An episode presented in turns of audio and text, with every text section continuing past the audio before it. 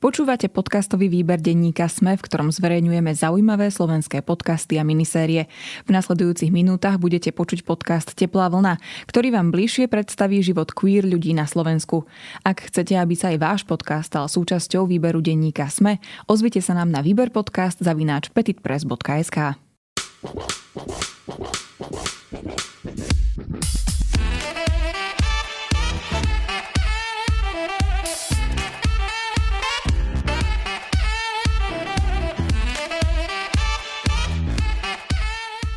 Ahojte milé priateľky a milí priatelia, vítajte pri ďalšom dieli Teplej vlny podcaste, v ktorom si vždy pozývame zaujímavých ľudí zo slovenskej queer komunity, kde rozprávajú o veciach, ktorým sa venujú a tiež o odvahe, ktorá im pomohla prekonať predsudky.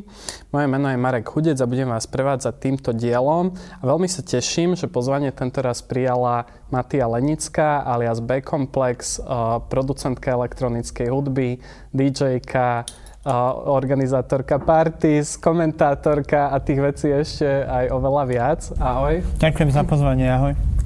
A možno tak na úvod, že ako si sa vlastne k tej hudbe dostala, že mala si nejakú takú ikonu z detstva, ku ktorej si tak vzhliadala? Uh, dobrá otázka, lebo na ikony som ma ešte nikto nepýtal. Uh, neviem, či vyslovene niekoho takého. V prvom rade ma fascinovala hudba, takže ja som bola hyperaktívne detsko, ktoré sa nezastavilo a jedno z mála riešení bolo, že mi naši dali sluchatka na hlavu a to ma vyplo. Uh-huh. Takže som potom sedela s kazetou a kým nedohrala strana, tak som bola mimo a potom som len ukazovala, aby mi otočili kazetu. Aké kazety? Uh, vieš čo, ani neviem, ale naši, môj, napríklad môj otec je veľký fanúšik Queenu, mm-hmm. takže ja musím sa priznať, že som tomu prišla na chuť až dospelejšia, ako detsko ma to až tak nebavilo.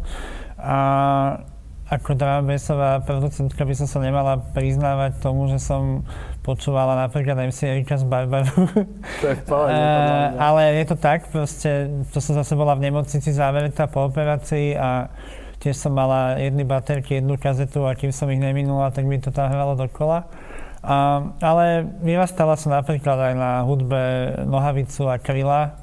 Rodičia sú obidva novinári, takže tie protest songy som mala v sebe oveľa skôr, ako som naplno rozumela, čo vlastne v tých skladbách je. Takže mm, Viem, že som sa v jednom bode zalúbila do spevačky z Aby podľa hlasu, ale nevedela som, čo to je veľmi dlho, lebo to bolo na kazete, kde sa prehralo to pôvodné nahraté niečím iným a bol to len asi 30 sekúnd kus nejakej skladby, Aha, okay. ktorú som počúvala a vôbec nevedela, čo to je. Neskúšala si počkať v rádiu, kým to zahrajú? Že uh, to bola druhá vec, čo sme robili, že sme si nahrávali no. skladby z rádia, ale t- vôbec som netušila, čo to bolo. Bol to príliš krátky úsek a dlho, dlho potom som to niekde začula, že Ježiš, to je ono, že to je to, čo bolo na tej kazete a teda viem, že to bola ABBA. A áno, platilo, že som sa vedela už takto platonicky do hlasu niekoho zalúbiť, takže Uh, také nejaké začiatky boli moje hudobné. To bolo úplne šialené. Si pamätám, že keď som bol malý a mal som rád Anastasia, tak som sedel pri Radio Express celú hodinu a čakal som na tú sekundu, kedy tá pesnička začne hrať, že aby som... A boli hitparády, kde si mohol vedieť, že kedy asi čo pôjde a áno, už sme takí starí. Ale áno, malo to niečo do seba a to, to detstvo, čo teraz možno detská zažívajú cez Stranger Things, to bolo to naše detstvo, kedy sme naozaj museli číhať na hudbu a nebolo to také jednoduché, ako si zapnúť Spotify a počúvať hoci čo, hoci kedy. Hej. A aj si sa pokúšala možno naučiť hrať na nejaký nástroj, alebo že rozmýšľala si nad tým, že či budeš teda tou performerkou? Ja keďže máme náštep, tak uh, mala som robiť akože nejaké dýchové cvičenia, chodila som na logopedickú základnú školu, prvý, prvý stupeň. A jedna z vecí, čo som akože mala robiť, je, že som dostala flautu a mala som sa na to učiť. Okay. Takže viem zahrať kohútika Jarabeho na flaute a to je všetko, čo som sa naučila. A akože vždy som mala vzťah k hudbe, ale napríklad u nás doma nikto nie je muzikant alebo umelec. Takže celé to začalo až keď som mal asi 12 rokov a ja som bola geek, hrala som sa na počítači, odkedy sme ho mali. A tým, že naši boli novinári, tak to bolo aj celkovo skoro v tom čase. A raz prišiel otec z práce, že či nechcem program na tvorbu hudby a tak som sa dostala k programu, čo sa volá Fast Tracker. A odtedy som vlastne tomu prepadla a začala som nútiť počítač vydávať zvuky. Moji kamaráti DJ mávali aj také cruise, kde sa vlastne učili robiť uh, s tými plátňami a vlastne s rôznymi tými mašinami, že mala si aj ty takýto okruh ľudí? No, ja som začala ako producentka, ako robila som hudbu najprv, až potom sa dostala k DJingu. A naše, respektíve to bolo tiež celkom vtipné, že také prvé crew uh, vznikali v rámci takej prvej scény, čo sme mali ako, ako tvorcovia okolo časopisu Riki, čo bol časopis o počítačových hrách. Okay. A, ak náhodou poznáš súčasnú trensovú scénu a Ivana Líšku, ktorý je akoby taký jeden z hlavných promotérov, uh, tak on bol Ivo Ninja, ktorý písal recenzie na hry a vlastne nám pomohol dostať sa k uh, vlastne takým prvým tým skladbám, lebo to boli ešte časy pred Windowsom a pred CD-čkami a pred MP3-kami a vlastne v tomu programu, respektíve v tom programe sa dala vytvoriť skladba, ktorú si uložil, ja neviem, Wordový dokument a dalo sa to otvoriť, že ten text alebo tú skladbu si vieš otvoriť, pozrieť si, ako bola urobená, tie zvuky uložiť a tak ďalej, takže ten časopis vlastne mal najprv disketu a potom CD, na ktoré Ivo Ninja dával... A na tú disketu sa koľko skladieb? Uh, jedna alebo dve, nie? áno. To, akože vtedy, ono to je v podstate program, v ktorom sa robila hudba do počítačových hier, takže vlastne celá tá 8-bitová hudba bola robená v takýchto programoch. A neskôr už teda to malo aj lepšie možnosti, takže niektoré skladby mali až 1 MB a podobne, ale keď prišla prvá MP3, ktorá mala 5 MB, to bolo akože obrovské a môj počítač nebol vtedy schopný zahrať MP3. To muselo byť strašne ťažké áno, na skladovanie tiež, tie, áno, áno, akože to je to, že keď prišli už CDčka, tak aj to bola súčasť tej scény, že vlastne na CD sa dajú dať dáta aj audiostopy a popri tom obsahu, ktorý vydávali, vlastne umožnili tým akože najlepším mať na tom CD časopisu aj audiostopu, akože to vyhral nejaký ten mesiac alebo čo, takže to bola naozaj taká naša prvá scéna, kde sme sa aj s ďalšími ľuďmi spoznali a to som mala tak 15-16 možno. A keď už som mala niečo aj za sebou a chodila na party, tak som sa dostala teda aj do takej prvej DJ-skej crew uh, s Insom, Tasunom a Xtumom a volali sme sa uh, 300 hrmených. A robili sme, a začali sme robiť práve aj eventy a vlastne to boli také začiatky, kde som aj spoznala veci z opačnej strany a nebyť Tomáša Xvauma, ktorý ma vtedy volal hrávať do nových zámkov na party, kde som akože začínala s DJingom, tak by som sa k tomu možno vôbec nedostala. No, málo ľudí vie, ale Nové zámky boli mekou drum and bassu kedysi. Boli tam dva veľké kluby, CCX, a Trojka. A Trojka, presne tak. A Tomáš má vlastne na starosti CCX, tú dramaturgiu, takže on mi akože videl vo mne potenciál a povedal, že ty budeš hrávať, že ja ťa zoberiem a budeš buď na začiatku alebo na konci, ale hlavne akože, aby si mala tú možnosť. Takže jemu určite vďačím za to, že som tam mala tie, tie, tie najhoršie začiatky možno si vyskúšať a tí, čo to naozaj zažili, možno doteraz si pamätajú, ako strašne zle som hrala ale bez toho sa to nedá. Takže... Človek sa musí učiť. Ale človek sa hlavne naučí, keď stojí pred tým publikom a keď ti niečo nevíde, tak sa na to nevykašleš, ale musíš ísť ďalej a musíš to nejako ubačovať.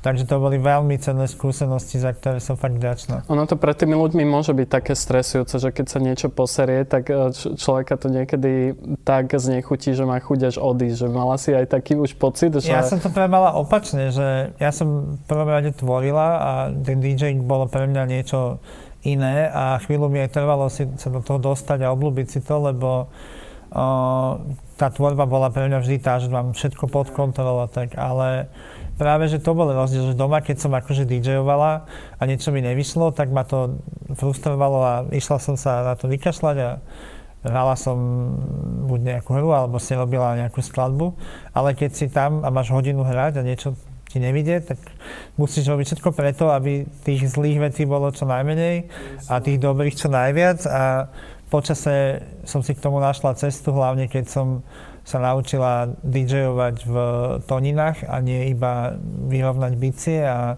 zase sa mi otvoril celý ten svet ktorý mám bežne pri tvorbe a už som mala možnosť si harmonicky skladať dve, tri veci do seba, že mi hrala neviem, melódia z jednej do podkladu z druhej a zrazu to bolo už to tvorivé, čo ma vždy bavilo a tak som sa aj do DJingu dostala naplno a bolo to pre mňa zrazu niečo že už to nebolo také úmorné, ako kým som sa učila, ale zrazu som sa tešila na to, čo vymyslím. Zhruba pred 7 alebo 8 rokmi bol si bol taký veľký rozhovor v denníku N, kde si teda verejne hovorila o tom, že si gender a vlastne tú tému si ako keby otvorila aj verejnosti. Že kedy si si možno tak uvedomila, že máš nejakú rodovú dysfóriu alebo že si vlastne iná? No, keď sa o to bavíme takto, tak musím povedať, že som si to uvedomila niekedy a spätne mi došlo, čo to vlastne bolo, takže ja to zvyknem hovoriť v tých rozhovoroch, že proste niečo vnímaš, ale nemáš na to slovník a nevieš to popísať. A do všetkých tých škatuliek, ktoré som tedy poznala, som akoby nezapadala, lebo uh, my sme mali možno to šťastie, lebo myslím, že aj teraz to nie je úplne bežné, že nemali, mali sme popri náboženstve aj etiku, takže náboženstvo nehrozilo a na etike nás učili aj napríklad sexuálnu výchovu, ale to boli 90. roky a vlastne sa to vyučovalo. O ľuďoch sa tam asi nehovorí. Práve, že, práve, že áno, práve, že áno, ale bolo to veľmi jednoduché. Bolo to, že, a bolo to inak celkom aj, keď tak spätne spomeniem, akože open-minded, nebolo to, že, že gejovia sú zlí alebo čo, ale... Či možno aj od učiteľa, lebo učiteľ Určite, to, to vždy, je, vždy je faktor, ale bolo vlastne, že sú hetero, homo, gej, lesby a transsexuáli. A gejovia a lesby boli jednoduchí a transsexuáli boli vlastne tiež jednoduchí, lebo to boli vlastne ľudia v zlom tele a teraz to vyriešiš a je všetko je super. Mm. Ale ja som napríklad vedela, vnímala sa ako ženu niekde, ale nezapadalo to do žiadneho z tých rámcov, lebo som napríklad orientovaná bola vždy na dievčatá a bolo to vlastne jeden z dôvodov, prečo mi toľko trvalo sa s tým nejako vysporiadať, lebo mm, tedy ne, nebol vôbec nejaký koncept genderu alebo rodu a bola len tá sexualita a ja som vedela, že som vlastne akože trans, ale nie som transsexuálka v tom klasickom ponímaní. Nemala som nikdy takú dysfóriu, že by som sa nenávidela svoje telo alebo niečo, ako to bolo popisované, že vlastne transsexuálny človek, ktorý sa proste narodí v zlom tele, tak sa trápi a potom, ja neviem, začne tranzíciu a, a je happy, hej. Ale ja som vedela, že som v podstate lesba, ale vtedy mi to nejak nedochádzalo a vedela som, že to nie je niečo, čo by som akože nemala o tom hovoriť alebo dať najavo, a keďže som ani ten gender nepoznala a nevedela vysvetliť, kto som, čo som, tak som proste už od, od ranej puberty vedela, že to mám celé nejako inak, ale nevedela som, že čo to vlastne je, ale vedela som, že som není ani gay, ani transsexuál v tom klasickom ponímaní. A až keď prišiel internet a ja som si začala hľadať okolo toho veci a objavovala proste vôbec čo je drag, ja som, pamätám si, že som obja- akože pozerala si nejaké, že male to female veci a tak.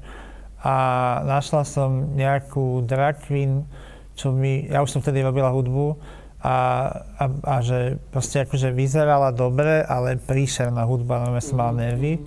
Potom som zistila, že to bol Jeffrey Star, myslím. Okay. ale ja som až keď neskôr bol Big, tak som, že to je ten človek, čo, čo si pamätám proste roky dozadu.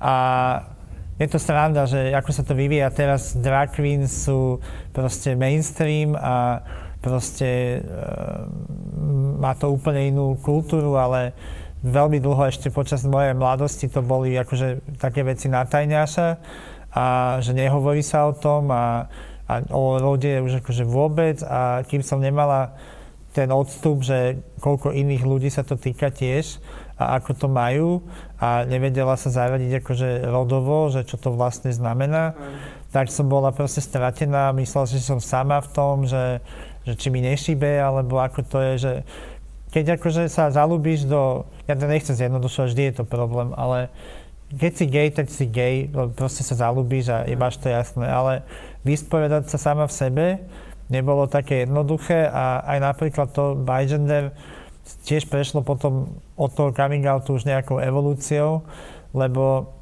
uh, je, v podstate bigender bol najjednoduchšie vysvetliť, že ako to mám, ale, ale čím viac som tým žila a, a spoznala a tak ďalej, tým viac som si uvedomovala, že, že akože bigender na mňa sedí, ale stále som v podstate žena, zjednodušene povedané, a len nemám takú silnú dysfóriu proste. A keď nemám za sebou nejakú medicínsku tranzíciu a ja neviem, dva dní sa nedostanem k žiletke, tak proste zarastiem a, a moje telo je, proste nie som taká passable Takže pre ľudí, ktorí o tom nevedia vôbec nič, bolo oveľa jednoduchšie povedať, že som bigender, ak ma uvidia v nejakých dvoch rovinách, uh, ako keď by som im povedal, že som žena, ale som bradata fúzatá alebo čo, čo teraz tiež nekritizujem, lebo však vieme, ako to je, ale, ale sama sa v tom akože nájsť a, a vysvetliť, tak to bolo také najjednoduchšie, uh, čo som vedela im povedať, ale už teraz napríklad viem, že aj, aj chcem podstúpiť nejaké ďalšie zákroky, ale napríklad viem, že na sex reassignment alebo gender affirming, uh, neviem, jak sa to vôbec slovenčine hovorí, ale proste operáciu nejakých orgánov, to nie je niečo, čo by som mala potrebu podstupovať, aj kvôli mojej orientácii napríklad, ale ani nemám takú dysfóriu. Na druhej strane, chcieť sa prezentovať taká, aká som a, a mať to praktickejšie, je niečo, čo chcem. Nechcem mať proste Uh, nechcem byť in drag proste, keď to zjednoduším, ale chcem sa ráno zobudiť a mať všetky veci tak, ako majú byť proste telesne. Takže aj toto je také, že možno keby som sa narodila, alebo bola mladá teraz, je pre mňa oveľa jednoduchšie sa v tom zorientovať a možno už v puberte by som mala za sebou coming out a bola by som oveľa viac spokojná, ale to nie je niečo, čo má zmysel sa v tom akože babrať. Jednoducho moja cesta bola takáto a takto mám. Na druhej strane môže, mohlo to byť ako keby oslobodzujúce, že keď už tie informácie nájdeš, tak už zrazu si uvedomíš, že áno, že už vlastne niekam patrím, sú ľudia vlastne takí ako ja a že vlastne sa s tým dá ako keby v pohode žiť, že v podstate iba som to nepoznala ako keby vo svojom okolí, že ja som to mal teda tiež rovnako, lebo tých informácií ako keby okolo tých 0 rokov ako keby nebolo veľa. Chcel som sa spýtať, že či si mala nejakú osobu, ktorá ti v tom období ako keby spoznávania sa uh, nejak viac pomohla, alebo že či stál pri tebe niekto, kto ti tú cestu ako keby uľahčil? Ako určite, a to chcela som to aj povedať, uh taký, taký asi zlomový príklad toho, že, že, že YOLO bol Pete Burns. A keď uh, vlastne som, jak som hovoril, že som niečo poobjavovala na internete, ho videla, lebo vtedy používal pronouns he, him uh, v tej uh, reality show, myslím, že tá, tá klasická prvá reality show, čo bola, jak, čo boli my sme vyvolení, alebo také niečo uh, tak tam vlastne bol s tými ostatnými, to bolo, že Celebrity edícia, bol tam s ďalšími ľuďmi, ale bol tam, že in drag, mm-hmm. najväčšia blondína, obrovský proste kožuch, také, že proste slad. Mm. A, ale ten prvý dojem z neho bolo, že nejakým spôsobom mi to páčilo. Druhá vec bola, že to bolo fakt, že extrém, že extravagantné. Ale keď to človek chvíľu pozeral, tak za chvíľu bolo úplne jasné, že on z tých ľudí tam je najbystrejší, najvtipnejší, najinteligentnejší, že má proste taký sarkazmus a také odjeby s prepačením, že, uh, že to bolo super, že vlastne celé to, ako vyzeral, za chvíľu bolo irrelevantné, ale zároveň to bolo relevantné v tom, že ten človek si ide svoje, že to není len, že teraz je to nejaké bimbo, s dutou hlavou, ale bol to proste človek, čo vie, čo robí, vyzerá tak, lebo tak chce vyzerať a nie, že ho niekto nutí alebo čo. A pre mňa to bolo také, veľké pochopenie toho princípu, prečo aj ja vlastne nemám potrebu silou mocou byť akože nenapadná alebo čo. Lebo keď by som sa snažila silou mocou, nikdy nebudem mať proste telo cis ženy a aj som, mám nejakú výšku a tak. A keby som sa mala prispôsobovať tomu, čo odo mňa niekto chce, že ako by som asi mala vyzerať, tak celý život nebudem žiť nikoho iného E, život, len čo oni odo mňa chcú, aj tak by ma neznašali. Takže stokrát radšej si idem svoje, ja som happy a keď ich ide poraziť, tak to už je ich problém, ale nie môj. Aj preto, ako keby mm, si išla do toho verejného coming outu, že môže to byť vlastne aj ťažké, že je niečo, čo prežívaš ako keby vo vnútri, ale že potom, keď sa už s tebou prežíva tá verejnosť, tak si ako keby konfrontovaná s rôznym typom teda názorov alebo aj o, osobnosti a ja keď som bola už detsko, hovorím, moji rodičia boli novinári a akože politikou som žila v podstate od malička, či som chcela alebo nie. A časom aj z mojej pozície toho privilegia, že už som bola úspešná dj tak som sa aj bežne vyjadrovala k veciam, čo sa čo to doteraz. Ale jedna z tých vecí bolo napríklad aj LGBT práva a my viem, že na nejakom prvom prajde som ešte bola pred coming outom, ale vždy to boli veci, ktoré som proste brala ako proste ľudské práva. Není ako inak to zjednodušiť. Proste boli to ľudské práva, boli to nespravodlivosti, diskriminácie a mala som potrebu to riešiť. Vtedy som ale ešte možno aj nemala predstavu, že ja niekedy by som takýmto spôsobom existovala, ale časom mi to začínalo byť jasné, že ak sa nevyautujem, tak čím viac sa k tomu budem aj vyjadrovať, hoci to myslí dobre, tým to bude pokryteckejšie a eventuálne uh, akoby nie, nejaký hejter by na mňa mohol niečo vyťahnuť zo súkromia a bolo mi jasné, že ak to chcem mať pod kontrolou, tak proste ja musím byť ten človek, čo to spraví.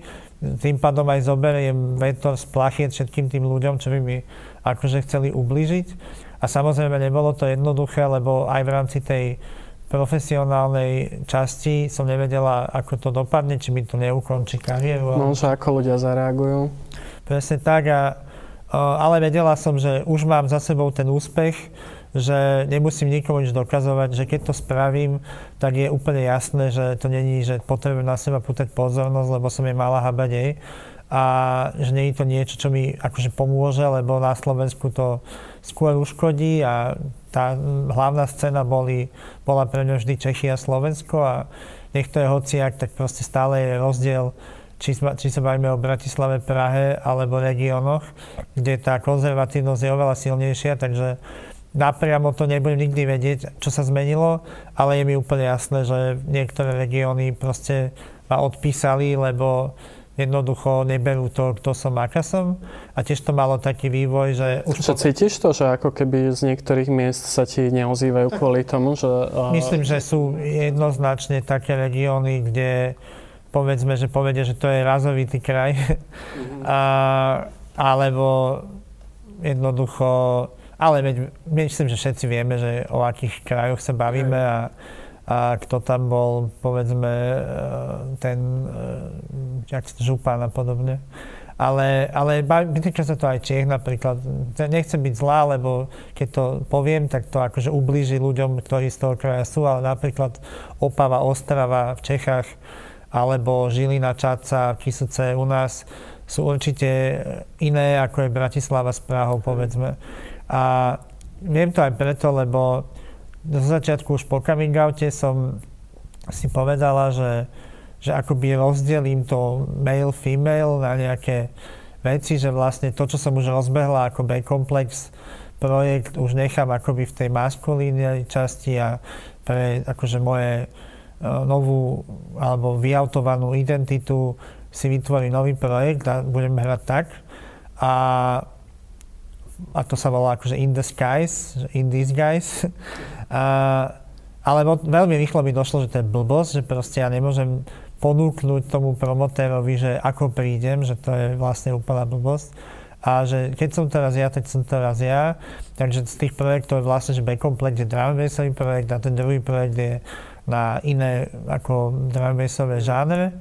A že ja som taká, aká som, ale kým som to akože riešila, tak bolo niekoľko promotérov, že vieš čo, prosím ťa, radšej prídi takto, lebo vieš, tu sú takí ľudia, tak, no a to bola vlastne jedna z vecí, kedy mi došlo, že to je úplná blbosť, že ja sa predsa nebudem prispôsobovať tomu, ako by ma niekto chcel vidieť. Hlavne, keď ako už... na to zvykneš reagovať? Že odmietneš potom, alebo že, že sa chceš prispôsobiť? To, ja som to zmenila v tom, že už to nedávam ako možnosť. Proste som ja, ja som ja, hotovo.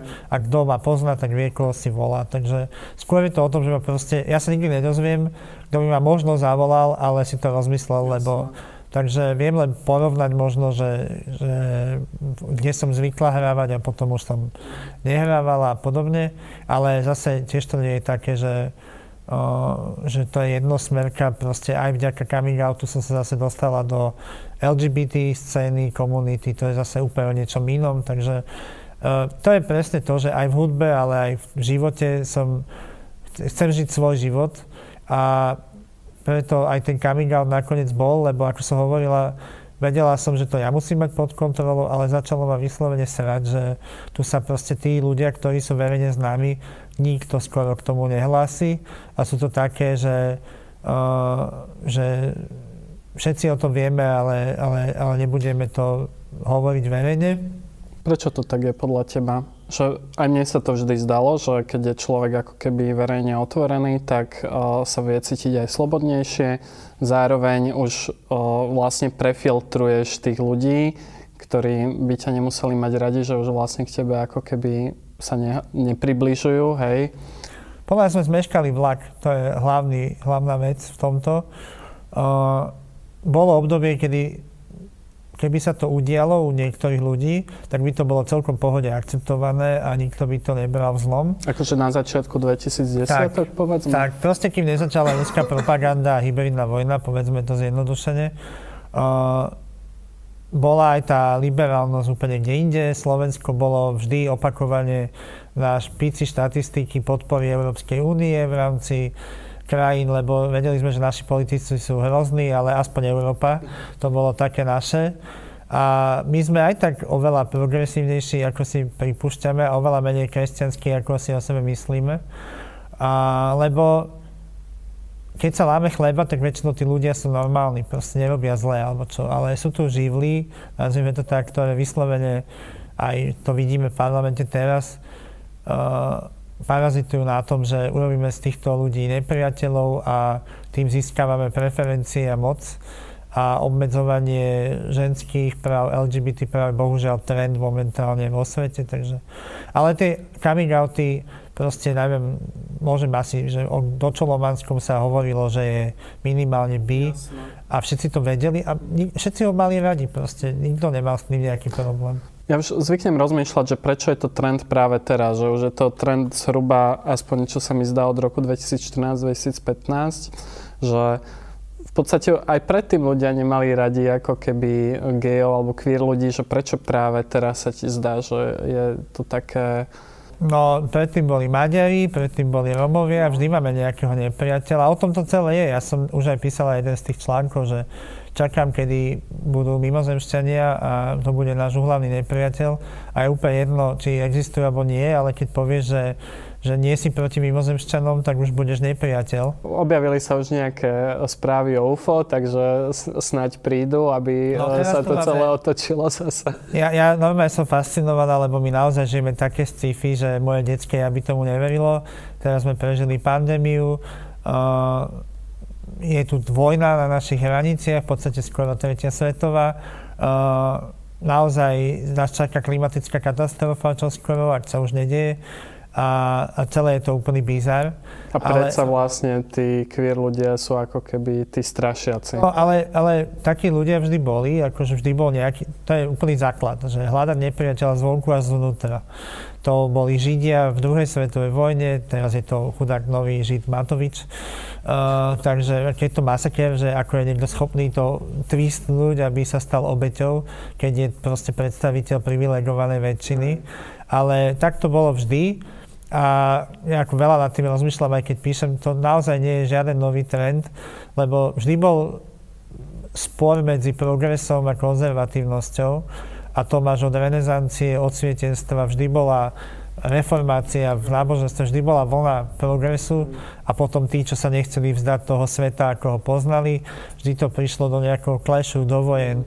Jednoducho už v renesancii 15. storočí boli ľudia mentálne úplne niekde inde a potom prišli stovky rokov, kedy zase a to stále tí istí pseudonáboženskí ľudia, ktorí využívajú náboženstvo na manipuláciu ľudí, ktorí využívajú hodnoty na to, aby degradovali druhých ľudí, aby dehumanizovali, aby proste robili nepriateľov. Keď si to zoberieš, keby tu sedel s nami Ježiš, tak si s nami oveľa lepšie rozumie, ako s hociakým pseudo uh, kresťanom z Olano, povedzme, a podobne. A ja si myslím, že niekedy, že už len keď si sadne s tými ľuďmi, ktorí tak akože bojujú za všetky tieto akože pseudohodnoty a iba by sa s nimi takto bavila na pive, tak by si možno zistila, že sú vlastne úplne v pohode Ale a že iba sú akože to je point, že oni sú úplne... To, vždy, keď si s jednotlivcom, tak tí ľudia, vysvetlíš im to, oni keď ťa vnímajú tiež ako človeka, tiež vidia niečo iné ako uh, proste tie hoaxy. Ale jedna, jedna veľmi dôležitá vec a aspektom je sociálne siete a čo vlastne, aký majú vplyv a propaganda, ako ich vie využívať. Ja keď sa počúvam, ja viem, ako to znie, že Ježiš, ťažké slova, ale tak to je proste. A Rusko napríklad to celé je do veľmi veľkej miery za tým. Teraz, keď je otvorená vojna, tak to naozaj nie je aj také sci-fi hovoriť, že Ježiš, čo si vymýšľam, ale Rusko je jedno z prvých, ktoré pochopilo silu sociálnych sietí, lebo ja som vyrastla na sociálnych sieťach od začiatku, ešte keď ani neboli sociálne siete, len nejaké čety povedzme a tak. A bola som jedna z prvých na Facebooku na Slovensku, lebo som akože okolo hudby to objavila a tak a videla som celé, jak sa to vyvíja. A bolo obdobie, možno začiatky 2008-2009 a tak, kedy Twitter, Facebook a podobne boli to najliberálnejšou a najdemokratickejšou platformou, že keď sa niekde dialo nepravo, Twitter hneď ľudia, tuto, sa, tuto nás bijú, tu je zle a už sa to riešilo. To boli tie revolúcie a, vlastne aj Presne tak. Ale tam asi aj pochopili všetci títo reál politici, že aké nebezpečné to pre nich je našli spôsob, ako to využiť. Mali na to peniaze, mali na to ľudí, mali na to psychológov mali na to algoritmy, ktoré možno, neviem, do akej miery sú schopní ovplyvniť, ale jednoducho Facebook zistil, a to bolo odjak živa, že najviac ľudí baví a púta ohováranie a, a proste klebety a negatívna emócia. Takže tie algoritmy postupne začali generovať stále toxickejší obsah až do toho, že teraz keď Možno kebyže pred 5 rokmi poviem, že Facebook je toxická žumpa, tak by som bola ja tá divná. Dnes je to úplne jasné, že to je toxická žumpa. Horšie ako pokec a podobne. Pretože si to eventuálne tých ľudí, čo to nedali, od, odpudilo a ostalo tam naozaj len to najhoršie. Uh, a tam niekedy si ľudia fotili, že aha, moje latečko a, a neviem čo na Instagram. Teraz je to jedna obrovská hádka a veľmi negatívna emocia. Čiže aj decka potom utekajú na úplne iné priestory a to, čo tam ostáva, je naozaj také, aké je. Ale te, tá politika Napríklad Trump je úžasný príklad, že sa zistilo, že Rusi aktívne podporovali proste Trumpové víťazstvo, nalievali do toho peniaze, využívali trolie, farmy a tak ďalej. Len späť k našej téme, jednoducho ich hlavný akoby taký bod bolo, že tradičná rodina alebo rodina. A s rodinou sa každý vie veľmi rýchlo stotožniť, identifikovať, no, identifikovať a keď niekto ohrozuje rodinu, tak je to vlastne to najhoršie, čo sa môže stať. Ale zrazu sa z tej tradičnej rodiny vylúčili všetko, čo podľa nich tam nepatrí. Čiže už napríklad na Slovensku bol problém, keď v učebníci bola slobodná matka spomenutá, tak sa niekto šiel z toho poserať a nebudem sa cenzurovať. A jednoducho tí ľudia vytvárajú nepriateľov tam, kde nie sú, potom sa navzájom hecujú je to klasický mobbing, kedy sa navzájom tlapkajú po chrbte, že aký sú super a tá menšina nemá šancu a možnosti sa brániť. Plus, my sme na Slovensku, ale tie trendy sú globálne. Takže keď napríklad Česi zavčasu prijali registrované partnerstva, my sme to mohli urobiť tiež a nikto by to moc neriešil ale aj keď sme boli vždy kresťanskejšia krajina. Bolo vtedy KDH vo vláde? Že, že to je to možné. Problém. A nehovorím, no neprešlo to určite z nejakých dôvodov, ale aj napríklad z takých, že tí, čo to mali v agende, to zahodili pri prvej príležitosti. Sulik. Uh, jednoducho, tu sa, hráme sa na niečo non-stop. Proste liberáli sa hrajú na liberálov, sociálni demokrati sa hrajú na sociálnych demokratov. Nás reálne sotva kto zastupuje a mala som clash napríklad aj v rámci našej komunity, keď som upozorňovala pri progresívnom Slovensku, že nejdete dobrou cestou a v podstate tým, že sa akoby Eh, odmietate k nám hlásiť alebo čo, tak to bude problém.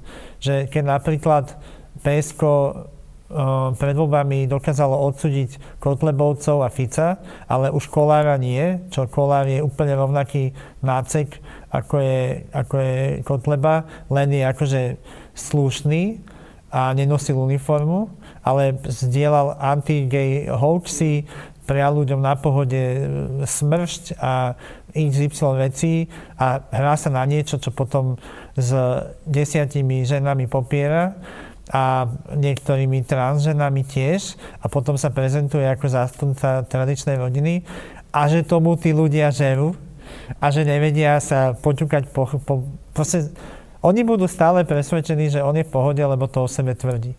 A že činy, aké sa dejú, už nemajú žiaden výtlak, to je absurdné. Takže tam niekde vidím problémy toho, že sa z LGBT ľudí stále stáva väčšie väčší nepriateľ, lebo sa nás nikto reálne nevie zastať a bojí sa, že keď to spraví, tak vlastne uh, stráti. A teraz tá posledná vec, čo, prečo sa to deje, je, že na západe kvázi gay komunita, lesby, gay a bi vyhrali tú kultúrnu vojnu, aspoň Británii, Nemecku a tak ďalej. Ale trans ľudia ostali ako posledná bašta, ktorá není dobre pochopená, kde vznikajú ľahké a vznetlivé trenice, ako je napríklad trans ľudia šport, a kde pre tých ľudí je ťažké pochopiť, prečo to niekto uh, robí, plus to ohrozuje tradičný patriarchát, že veľký maskulínny chlap, Ježiš, prečo by chcel byť ženou, alebo čo. A druhá, že veľký maskulínny chlap môže šúkať všetko, čo je ženského rodu a Ježiš nebodaj by toto mal v zábere. Takže uh, máme naozaj veľmi veľký boj globálny o nejakú kultúrnu hodnotu. Proste ľudia sú jednou nohou v treťom tisícročí a druhou v tom starom a veľmi ťažko sa to vyrieši, kým naozaj nepríde k nejakému radikálnemu problému, ktoré to odsunie na druhú kole. Napriek tomu, že to súčasné vnímanie akože sa zdá, že je také negatívne, chcel by som sa spýtať ešte na záver na Jana Vericha, ktorého si teda vysamplovala, jeho výrok My rád ľudí. Je to aj vlastne také heslo tvojich uh, vystúpení, že ako vlastne my rád tých, týchto ľudí, uh, ktoré, ktorí ako keby majú v sebe vlastne nejakú nenávisť a alebo aj také nepochopenie, že ako s nimi komunikovať, alebo ako vlastne nejak prekonať aký, aj taký vlastný hnev a prijať ich nejakým spôsobom tiež. No, v prvom rade len popravím, že to napísal tie slova Jan Masaryk svojmu otcovi a verí ich číta, uh, ale číta ich krásnym spôsobom. A tá myšlienka, mám z roky, len nad tým rozmýšľam, je veľmi relevantná, uh, veľmi dôležitá, ale zároveň myslím, že do veľkej miery nepochopená, lebo ten text vznikal v čase, kedy Československo bolo ohrozované nacistickým Nemeckom a, a tam to celé je. Proste to není o tom, že máš, rád, máš mať rád náckov, akože teraz ty vlastne uhneš a im to odpustíš, alebo čo nie.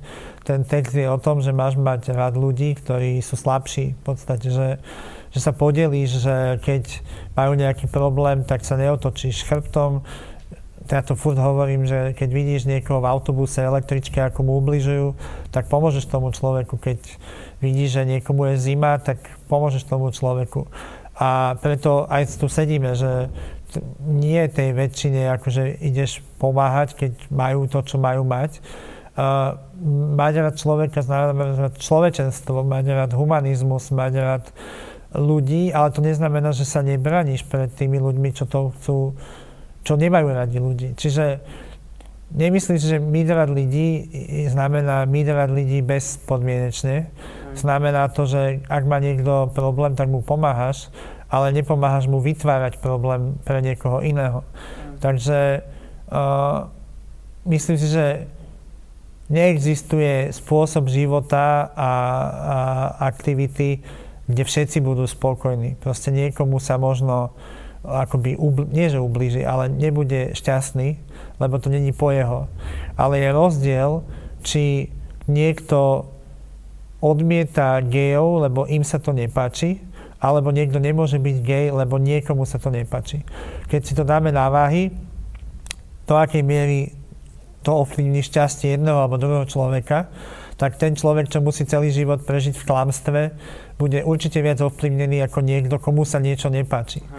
Oni majú právo slobodne vyznávať svoje náboženstvo a my sme tu aj na to, aby sme, im, aby sme bojovali za ich právo, môcť byť kresťanmi, môcť chodiť do kostola, môcť čítať Bibliu, môcť nenakupovať v nedelu, keď nechcú ale my nemusíme sa riadiť ich pravidlami. My keď chceme v nedelu nakupovať, tak budeme nakupovať v nedelu. Ak si to nepresadia do zákonov, že to naozaj plošne zruší. A tam je celý problém. My sme občianská spoločnosť. Uh, my nemusíme mať radi každého jedného človeka, nemusíme mať radi uh, nejakého ma- fanatika, ale nebudeme tomu fanatikovi ubližovať. Ale budeme sa pred tým fanatikom brániť. Takže keď ten fanatik bude chcieť na teba zautočiť, tak ťa budem brániť. Ale nebudem trvať na tom, alebo chcieť, aby jemu bolo ublížené. A tam je podľa hlavný rozdiel v tom, že títo privilegovaní ľudia, ako Matovič žid 21. storočia, ako sa sám uh, označil, zo seba spraví obeď ale pritom je to predsa bývalý predseda vlády, človek, ktorý mal najviac moci v štáte, kým neukázal, aký je Magor, že mu to bolo odňaté.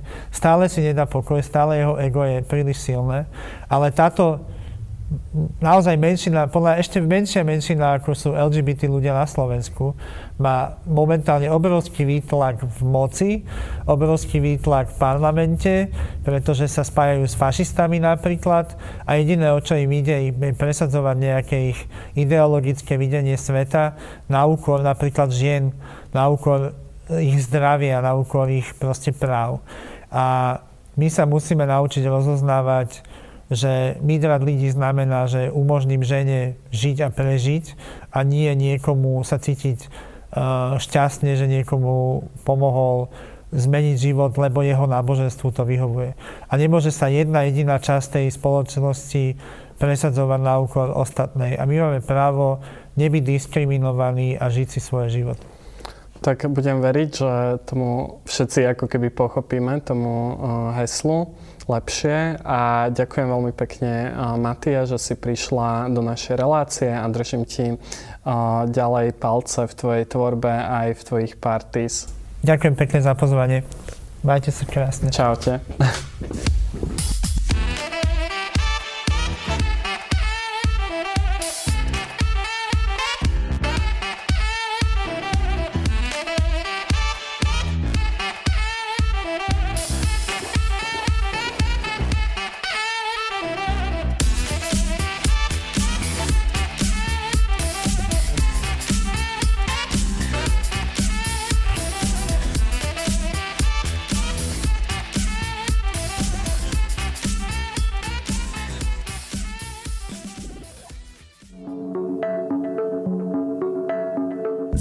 potrebujeme všetci, no niektorí z nás majú cestu k zamestnaniu veľmi ťažkú.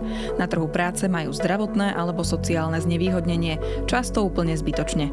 Spôsobujú ho naše predsudky a nevedomosť. Volám sa Ľubica Melcerová a chcem, aby sa to zmenilo. Aj preto som pre vás pripravila podcastovú minisériu My sa vám ozveme. Rozprávam sa v nej s ľuďmi, ktorí to zažívajú na vlastnej koži, aj s odborníkmi a odborníčkami, ktorí vysvetlia, ako ľahko by to mohlo fungovať, keby sme chceli. Nájdete nás na webe Sme a vo všetkých podcastových aplikáciách.